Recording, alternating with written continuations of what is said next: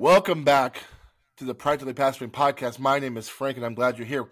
Today's episode, we're going to be talking about um, a unique circumstance, whether or not a family could like go to another church or another ministry while the church is in this like transition process.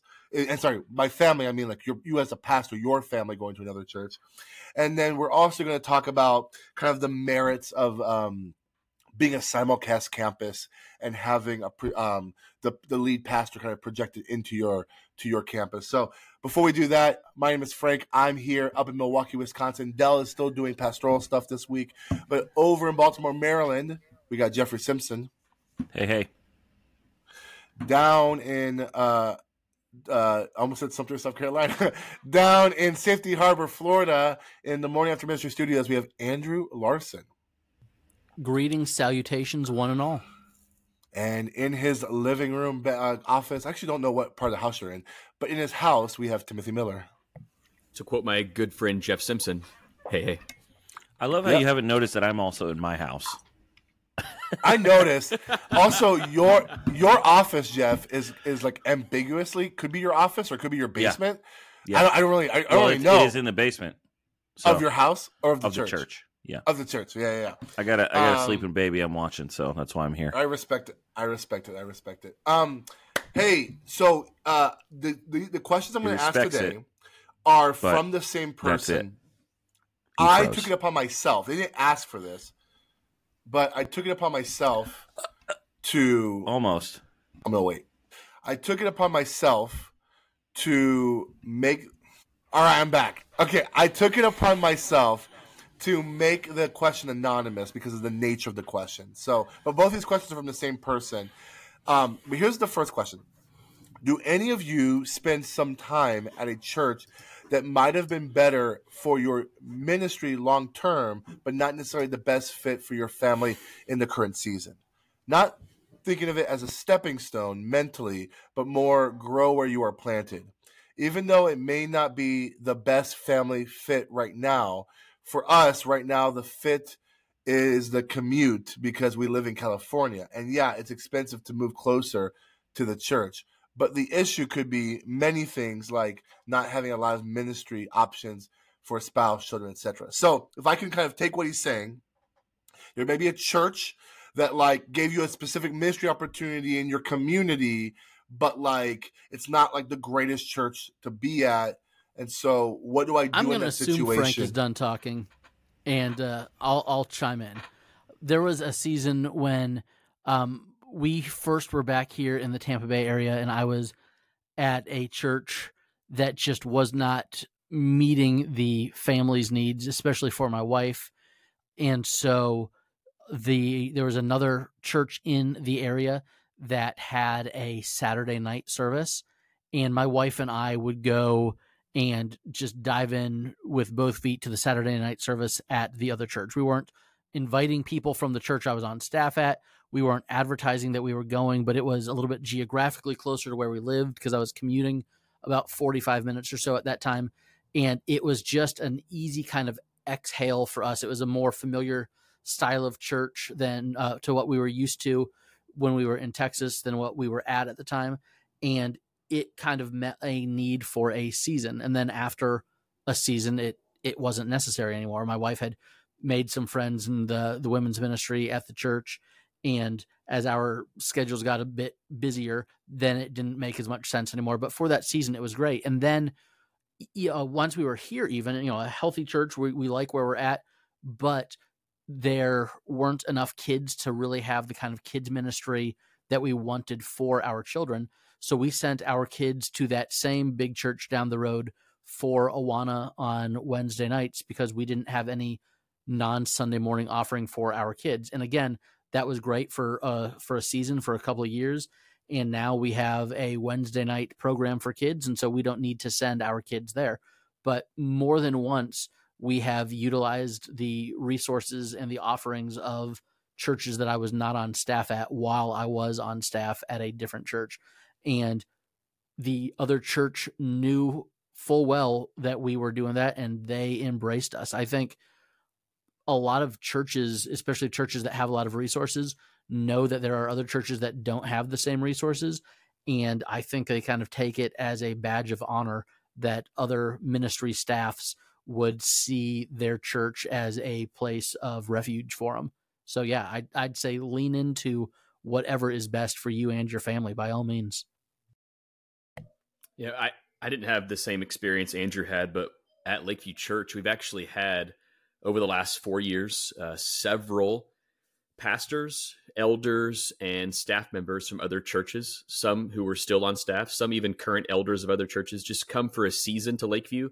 And they actually met with me and said, Hey, we're not going to be jumping in and serving. And I said, Good, don't like come heal, sit in the back and just just be for a season if that's all you need for healing.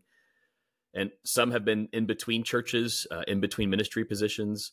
So I, I totally get that. So as a, as a church who has has been a hospital for hurting ministry workers, uh, I, I, encourage it, especially if you if you communicate that with with the pastor or the elders. I mean, we want to pray with you and for you and come alongside you in any way that we can. So I, I totally get that season. We we have had people right there in our in our church before there. So yeah, yeah, I would agree with all of that. Um, when we first came here, uh, there was no children's ministry to speak of, and uh, we didn't have the opportunity to go somewhere else. But um, I think we would have taken it. We I think there was a few times when we talked about it, but there just wasn't any clear like nearby church with that kind of ministry. But I don't. I mean, I think it'd be tough to make some kind of argument that it's inherently wrong or bad. I think it could. I think it could be a bad situation, uh, depending on your heart in it. Um, I I think what I would caution against is allowing yourself to f- to get into a situation where you sort of resent your church um, or you resent the fact that you know these people don't get it and so i'm going to go somewhere that does i just think that could end up bad for your heart but i can't say that it's inherently wrong. I think it could be really good too. Um, so i just think you have to be wise and discern that situation but it's a tough it's a tough road when the church that you maybe are called to do ministry in is not set and that may be why you're called there. I mean you know, my church hired somebody who was younger with young kids because that's what they wanted to change.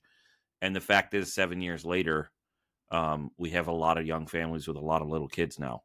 Um, and, you know, so God did that through, um, you know, I think our, partly our willingness to go somewhere where like my kids didn't have friends at church for, uh, for a while. So, um, I think it's just a hard road that sometimes you're going to have to walk down. This is incredibly a, a tough question to, to, to kind of answer because there's a lot of nuance in here. So I'm not going to add much more than than just say this. Like your family is more important than your job. Does that make sense? And and if there is like some decisions you got to make that might be unusual or unorthodox, um, that has to be okay. Does that make sense?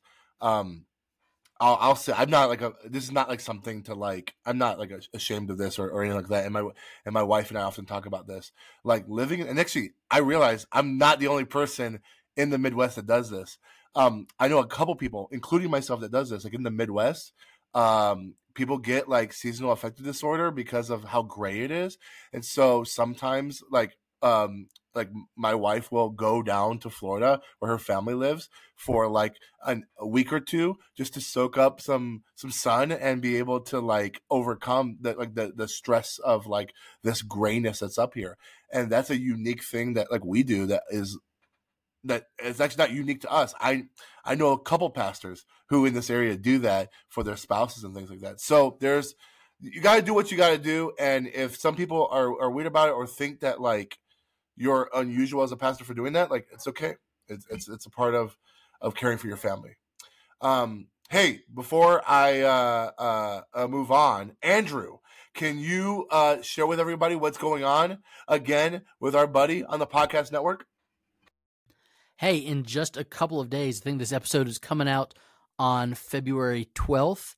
So, three days from now, on the 15th, Matt Coyne is dropping the very first episodes of the Church Revitalization podcast. It is one of the first of the network shows here on the Practically Pastoring Network, and it is delving into all things church revitalization. It is an important topic and one that we care a whole lot about here. So we hope that you will tune in and engage with the content, and we know that it is going to be beneficial for everybody. So go check it out. That was great. All right. So this next question um, that is asked is kind of nuanced, but I feel like everyone can answer this question with us. He says, um, "What are your thoughts on being a campus pastor at a church that projects the senior pastor's sermons regularly on Sunday morning?" Um, always had a problem with the idea of brand uh, uh, of branching, but then not letting the congregation um, grow on its own. I am not in the situation, but definitely curious to hear some thoughts on it. All right, I'll go first since I'm exactly in the situation, but I want to hear like everyone's experience. Um, multi-site is a model, but not the only model, and this is very contextual to your situation. I would highly encourage anyone to listen to the podcast that I start and already finished on this podcast network called What is a Campus Pastor? Because this conversation is brought up a lot. And I interviewed so many campus pastors from every position, like campus pastors who do not preach at all ever at their congregation, at their campus, and campus pastors who preach every Sunday at their congregation, and then in between. I would say that uh, the one of the most interesting ones uh, actually was a pastor in Tampa, uh, Grace Family Church, I was asking their campus pastor, who was a campus pastor in Ybor City, which would be more urban if you know the Tampa Bay area, because there is this presumption that, like in urban and specifically congregations that are predominantly African American or just minorities in general, they would not respond well to a simulcast where the pastor is streamed into. And he said something to me in the interview that I, I it's resonated really well with me. He said, "The end of the day." if the campus pastor can cast the vision to the congregation and like actually believe in it, then your congregation will be into it. And and that has been true. And um, there's another interview I have with a pastor who has like 14 locations across the state of Kansas in like really small rural communities, which also seems like a community that wouldn't respond well to this. And they're all bought in, like they all get it. Uh, I, I think that there are more and, th- and this is the thing that a campus pastor can fall into negatively is they believe that the only way you can pastor your congregation is through preaching. And though preaching is a form of pastoring your congregation even people who are like single site lead pastors and they're the only person on staff understand that pastoring is much more than the 30 minutes to an hour that you're on stage talking. That pastoring is way bigger than that and so if, if as a campus pastor, if you're getting stuck on the idea that like I have to preach to care for my congregation, or if someone else is preaching, my congregation isn't going to be shepherd, that is a very um, low view of what pastoring means and is in your congregation. I will say that if you have very limited ability to communicate to your people, and by that I mean like be able to own the announcement time or the benediction or to do Bible studies or classes, then it does become difficult. But I would say the pastoral care, the the uh, the hospital visits, all that kind of stuff is way more impactful than any any moment that you have um, uh, doing uh, uh, preaching. Uh, uh, so so all that to say is it's not a bad thing, but it is a thing in terms of uh, uh, dealing with multi-site and being a campus pastor. Any thoughts from you guys? I I have thoughts. I, I've never been in this setting though, so I don't I don't know that it's fair. I've, I've just I've never worked in that environment where there's been a simulcast preacher. Um, obviously, Frank, I've talked to you a lot about it over the years because you, you've been through this for a while. Uh, had a few people come and go at Lakeview. Some have said, oh, the church down the road they they pipe in the pastor, so we want to hear a, a, you know someone speak from the stage. I'm like, oh, okay, I, I get that. Um, I think it is contextual. I would argue that I don't know that it's the future. Like I, I don't I don't know that the future is going to continue in the simulcast route. I think it was I don't want to say a fad, but it was a phase in the church's life. I, I don't know that it's going to be here for the long term. It's it's here still for now. It's not that I'm for or against it. Um, if Lakeview Church ever decides to plant um, another campus or another church, I will say that we as as elders at Lakeview have had this discussion at length and are going to continue having this discussion this discussion this year. And we're all on the same page that it will not be a, a simulcast situation. It'll be a we want to we want to raise up and train up and send out a pastor to pastor a local church in the area. So that, that's kind of where we're at. Not not saying I'm against the satellite model. It's just probably not the one that I would, you know, partake in. I think just like I- anything else in the church, your preference is your preference. It doesn't necessarily make anything right or wrong. So you could prefer one style of music or one style of the way that people dress at church. And if you think a you know the the the wording of the question is, you know, why wouldn't they let the congregation branch out on its own and grow? Well, was Paul not letting the church at Philippi grow? Well, Philippians is a bad example because that letter was a thank you note, but was Paul not letting the church at Ephesus grow when they spent probably a couple Sundays going through his letter um, instead of having a local pastor preach? Was Paul not letting the you know churches in Asia Minor grow when letters were getting passed around from church to church to church? So that's a very ancient equivalent to multi-site.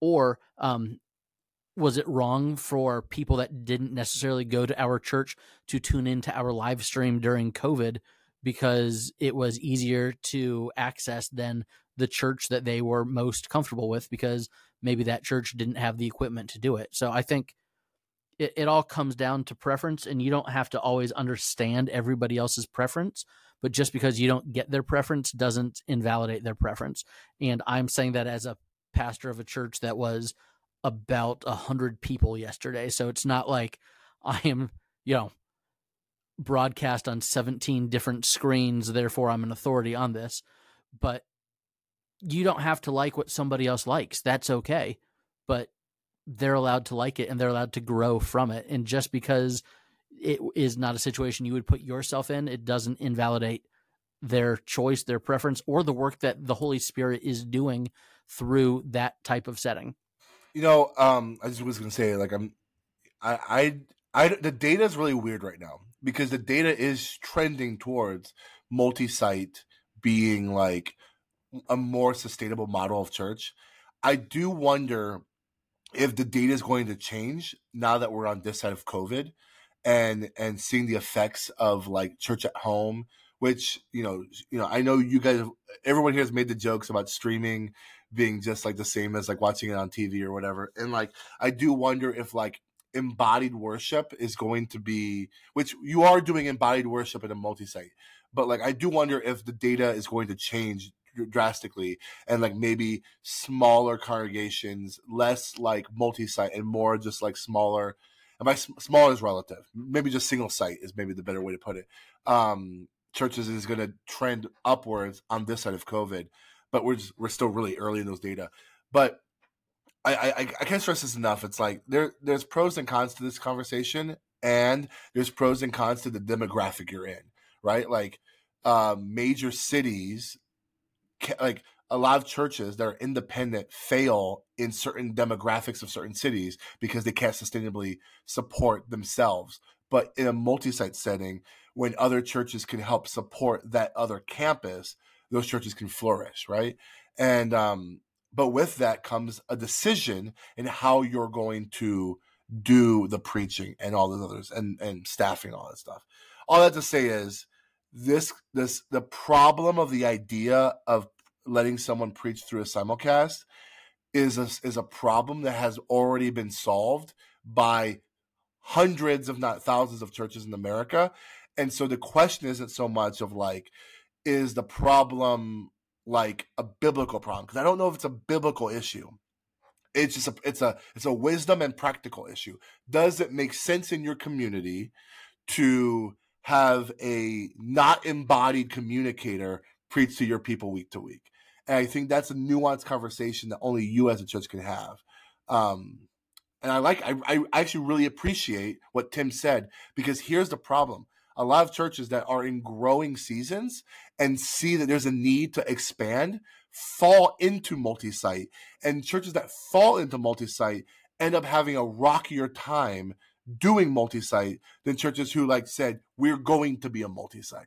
Um, churches that fall into multi-site end up calling the unstuck group and say help us where churches that are intentionally multi-site end up figuring this out uh, in a lot smoother way there's a lot of churches in America that are like two to three locations that are just so wobbly and like not not really consistent, and they don't really have an identity because they just kind of fell into it because they saw multi-site as a really fast way to double their numbers, but they don't have the infrastructure to really do it.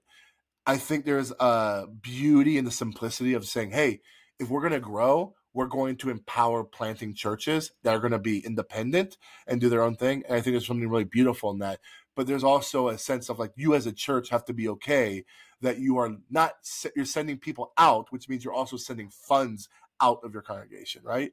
And that is scary for a lot of churches, um, where planting another campus keeps the funds and the people in your church. So, anyways, these are all really interesting conversations that uh, I just, I, I, whoever this is, uh, I remember I made this announcement on purpose.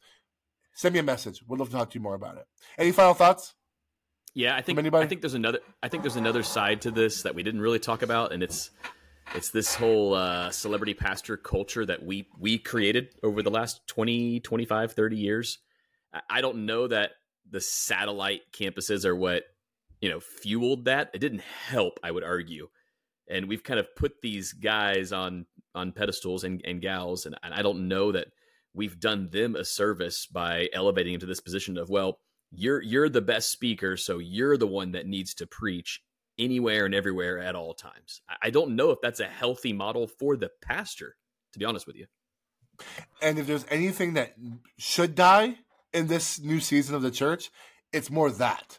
Like if you could do multi-site without the cult of celebrity pastor, then like there could be a healthier model. Does that make sense? This is why like I'm not trying to say Epicus solved it. We have not solved the multi-site, but um, having um, plurality of preachers, a communication team, does help in in lowering the this is the only this like I have to follow this person celebrity. It does. I mean, even in single site. I mean, I think of like Nine Marks or John MacArthur you still have a celebrity pastor in many ways. You just don't have to deal with the complexity of multi-site. But I do think entering into a world where you are removing the celebrity of it is crucial. And like you have examples like Tim Keller who figured it out at his church where he is a celebrity no matter what he does, but by keeping it kind of secret of what campus he's going to be at and having his other elders and pastors preach like helped with that within his local church. So that's really good. Hey, um thank you so much. This is uh, this is uh, this has been a really good conversation. Hopefully, whoever wrote these questions, please don't like feel like you can't reach out to us. Reach out to us individually with any of your questions. Make sure you're in the Facebook group, and if these questions resonate with you, that's why we have the Facebook group. Find us Practically Pastor on Facebook. Um, we hope to see you next week. All right. My name is Frank Gill. I'm Jeff Simpson. I'm Andrew Larson. And I'm Timothy Miller. This is Practically Pastoring. See you next week. Bye.